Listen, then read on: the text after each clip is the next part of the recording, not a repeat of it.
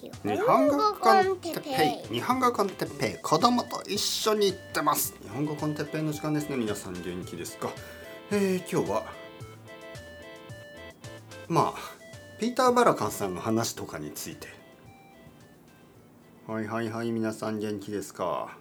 子供と一緒に行ってます。日本語コンテッペイの時間です。はい子供と一緒に行ってます。ね。日本語コンテッペイ。子供のあのまあ可愛い声が聞こえますよね。である生徒生徒さんが僕に聞きました「あの先生あれはあの毎回お子さんと、ね、お子さんというのはあの丁寧な言い方ですねお子さんと一緒に毎回言ってるんですか?」はいまあまあ冗談と思いますけどねどう考えても毎回同じトーンですよね毎回同じ声ですよね。日本語コンテッペこ僕の子供がもしあんなにあのコンシスタンシーを持ってですね毎回毎回あの同じように日本語コンテッペイと言えたらすごいと思います。はい、あのやっぱり子供はまだそのそういうことができないでしょ。そういうことができないのは普通ですよね。子供だからね。あのコンシスタンシーっていうのが、まあ、いつもいつも同じことを同じ質質の高いパフォーマンスをする。これが結構難しいですよね。あの大人でも難しい。だから子供にはなかなかできない。まあまあそういう子供もいるかもしれませんが、えー、そのいつもいつも同じあのことができる。同じクオリティのもの同じ質のものが作り続けられる。それを僕たちはプロと呼びますね。プロ。まるでピーター・バラカンさんのような。はい。話がつながりました。よかったよかった。えー、っとね今あのカフェから帰ってきましたね。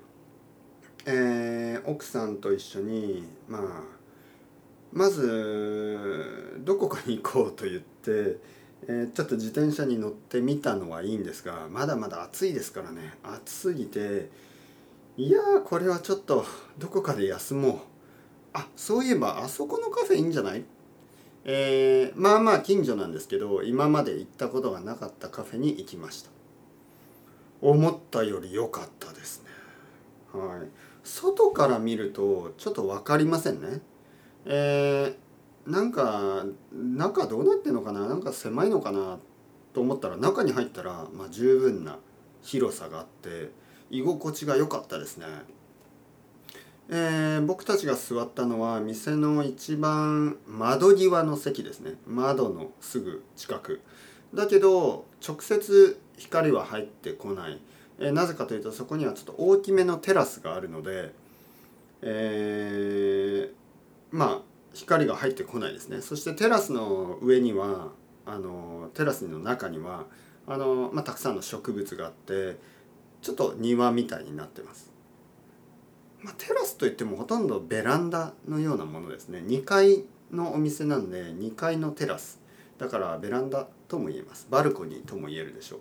広いバルコニーがあってそこにあの植物がたくさんあって僕たちはその植物を見ながらお茶をすることができる。ね。えー、僕と奥さんは隣に座りましたね。隣同士。最近好きですねそれが。日本のお店、えー、皆さんがよく、まあ、イメージするその寿司屋。例えば寿司のお店。寿司屋はカウンターだけですよね。で日本にはそういうスタイルのお店が多いです。で小さめのバーとかもちろんそんな感じですよね、えー、カフェでもたまにそのえー、まあ、カウンターテーブルみたいなところがあります。でも今日座ったのは、まあ、カウンターテーブルなんですがそのお店の人そのキッチンに対するカウンターテーブルじゃなくて、えー、窓際に置かれたカウンターテーブルで、まあ、僕と奥さんだけでした。えー、他の席にはテーブルシートがたくさんあってそこには他のお客さんたちがいたけどまあそんなに人は多すぎず少なすぎずちょうどいいぐらいですね。人が多すぎるとやっぱりちょっとうるさい感じがして嫌ですよね。えー、人が少なすぎるとちょっと寂しい感じがして嫌ですね。はい、人間というのはなかなかわがままなもの。もしくは僕のことかもしれない、はい、人間といあの我々と言ってしまいましたけどまあ皆さんはあのそこに入らないかもしれません。僕だけなのかもしれない。最近奥さんがよくあのあの私たちなんか We We をよく使うんですよね。スペイン語だと nosotros。ちょっと困りますよね。えー、今日例えばあの僕はちょっとあのコーヒーを飲もうと思ったら奥さんが「最近私たちはコーヒーを飲みすぎている」と言ったんですね。いやいやいやいやあの僕は今日まだ2杯目ですけど朝から飲んでませんがね、えー、むしろ最近僕はコーヒーをたくさん飲まないようにしてますからコーヒーを飲みすぎてるのは奥さんだ奥さんですよね。僕の奥さんだけ、えー、僕は入ってないはずなんですけど、えー、最近私たちはあのコーヒーを飲みすぎると言ったり最近私たちはあの甘いものを食べ過ぎていると言ったりね。いやちょっと待ってください。僕はそんなにたくさん食べてないですよね。はい。We はやめてくださいね、はい、私たちと言わないように、ね、まあまあまあまあ。たくさんお客さんが多すぎたり少なすぎたりするとちょっと嫌でしょ？はい。私たちは、はい、いやいや僕だけですけど。僕はあのお客さんが少なすぎるカフェはやっぱちょっと寂しいから。ちょうどいいぐらいだったんです。ちょうどいいぐらい。本当にちょうどいいぐらいの人がいて人たちがいて、えー、そその中に僕たちも入ってね、えー、あの窓際の、あのー、カウンターテーブルに座って、まあ、テーブルに座ってというと変ですけどあのテーブル まあまあテーブルにある、えー、椅子に座ってテーブルの上に乗ったコーヒーそしてえっ、ー、とねかき氷を食べましたね。かき氷。まだまだ暑いですからかき氷が美味しいですね。かき氷というとあのなんか日本のアニメとかに出てくるようななんかこういちごのシロップとか青いなんかシロップブルーハワイと言いますね、えー、何がブルーハワイなのかよく分かりません。シロップ。なんかそういうのを思い浮かべる人が多いと思うんですけど最近あの特にいいカフェテリア。いいカフェではえー、ちょっとそういうのはあんまりないんですね。そういういちごのシロップ。なんかこう人工的なアーティフィシャルなね人工的ないちごのシロップみたいなかき氷はあまりないです。その代わりちょっとハイクオリティなちょっとプロな、えー、かき氷がある、まあ、例えば今日僕たちが食べたのは僕たちと今言いましたよね。僕たちと。なぜかというと奥さんと2人で1つのかき氷を食べてあとはケーキも食べましたからあのー、かき氷2つ1つずつっていうのはちょっと多すぎる。ケーキも食べたかったしかき氷も食べたかったんでまあ1つかき氷1つケーキでまあ少しずつ食べたって感じですよね。かき氷はチャイのかき氷でしたね。チャイのかき氷。えー、かき氷はふわふわの氷。そしてその上になんか多分チャイのお茶の、えー、お茶のようなものですよね。そしてあのシナモンのパウダーあとなんかスパイスが振りかかってそして、えー、アイスクリームバニラのアイスクリームと、えー、その上にまたミルクこれは多分コンデンスミルクみたいなものだと思いますけどミルク。であとはマーマレード。えー、あれは多分みかんかな。オレンジですよね。オレンジのマーマレードあの手作りのマーマレードがあたくさん乗っててすごく美味しかった。甘くて酸っぱくて冷たくていい感じがした。夏のいい感じ。ねもう夏も終わりですから夏の終わりに食べるとてもいい。はいさようなら2022年の夏。そんな味がしました。はい。えー、そしてそれを食べながらじゃあ何を話していたかというとピーター・バラカンさんの話。なぜか分かりません。あのなぜか分からない。1時間ぐらいピーター・バラカンさんの話をしてた。僕と奥さんは。なぜ？分からない。じゃあどんな話？ちょっとあのそうですね。まあピーター・バラカンさんが素晴らしいという 話をしてましたね2人で。で何が素晴らしいかといえばまあちょっとこれは失礼なことを言いますよ。ちょっとピーター・バラカンさんがもし聞,、まあ、聞くことはないですけどピーター・バラカンさんにあのチクったりしないでくださいね、はい、チクるというのはあの伝えるということです。こっそり伝えることをチクると言いますね。チクる。あの日本語 con テッペイってやつがねバラカンさん。バラカンさん。日本語 con テッペイのテッペイってやつが悪口言ってましたよ。みたいな。こういうトーンであの誰かにあの伝えることをチクると言います。あいつがあのバラカンさんのこと話してましたよ。こういうトーンね。言わないでください。チクらないでくださいね。あの忙しい人ですからピーター・バラカンさんまあ conclusion というか結論的に言うとピーター・バラカンさんの素晴らしさというのはあのやっぱりその彼がプロということなんですね。はい。これ全然悪いことじゃないでしょ。いいことでしょ。はい。でプロというのはどういうことかというとまあ仕事をするということですね。はい、彼のあのいろいろなテレビ番組やあのあのラジオとかそういうのを聞いてるとやっぱりプロですよね。プロとしての仕事を本当にしますよね。だけどそのピーター・バラカンさんのパーソナリティが強いかといえば全然強くないんですよ。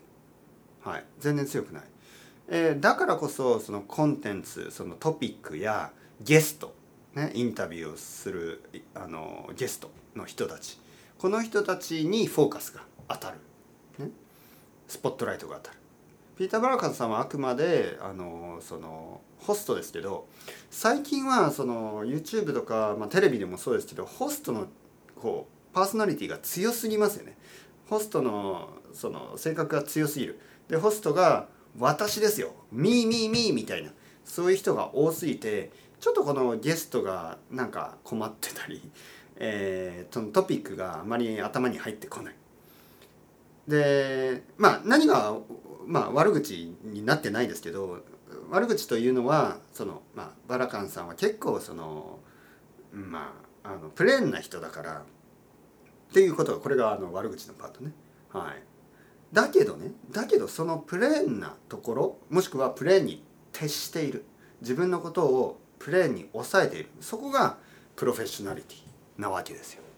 それはね本当に僕みたいな人と全然違う方法だからあの奥さんと話しててなんかあのすごいと思いましたね。はい、やっぱり自分を抑えてそのゲストを立てるっていうのはね素晴らしいことですよ。僕はなんかのりこさんのりこさんと僕はねあの両方とも話したいみたいな 感じですからね。あの特に僕はあののりこさんと話していても「ミーミーミー」みたいなところが多くてちょっとあのうるさいかもしれない。僕がもしバラカンさんみたいな人だったらもっとね「えのりこさん？そしてのりこさんはあの今何を考えてるんですか?」みたいな。もっとあの落ち着いたトーンでね聞けるかもしれない。ただねこれはあのまた悪口のパートね。を言えば例えばまあピーター・バラカンさんがピーター・バラカンという自分について話すことはちょっとあのあまりうまくない。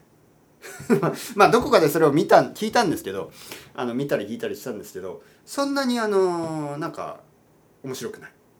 だけどそれでいいんです。なぜかというとゲストがいる時は本当にそういうアプローチが一番いいからですよね。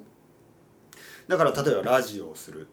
で彼のその、まあ、ゲストがいなくても例えばトピックが音楽だったりするとそのバンドとか、えー、ミュージシャンそういう人自分じゃない人ね。